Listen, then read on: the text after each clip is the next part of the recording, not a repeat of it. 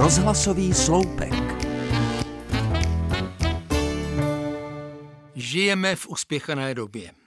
Slovní spojení, které z médií slýchám 60 let. Tak dlouho a pořád víc a víc spěcháme. Troufnu si říci, že podobné stezky jsou ještě starší. Objevují se i ve stolet staré literatuře. Samotný výraz je podle mě stejné kliše, jako třeba sněhová nadílka, která přijde třeba v květnu, široká veřejnost, řada lidí nebo mravenčí práce některých z nás.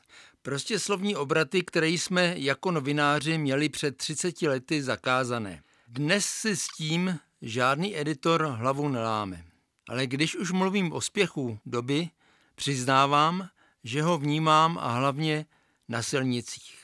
Třeba když moje malé autíčko jedoucí běžnou cestovní rychlostí z Krumlova do Budějovic až agresivně předjíždějí silnější řidiči. Nakonec se všichni po 20 kilometrech potkáme na křižovatce u Budějovické Husovy třídy, kde zastavíme na červenou. Nedávno se mi svěřil známý, jak obdivuje dálnici.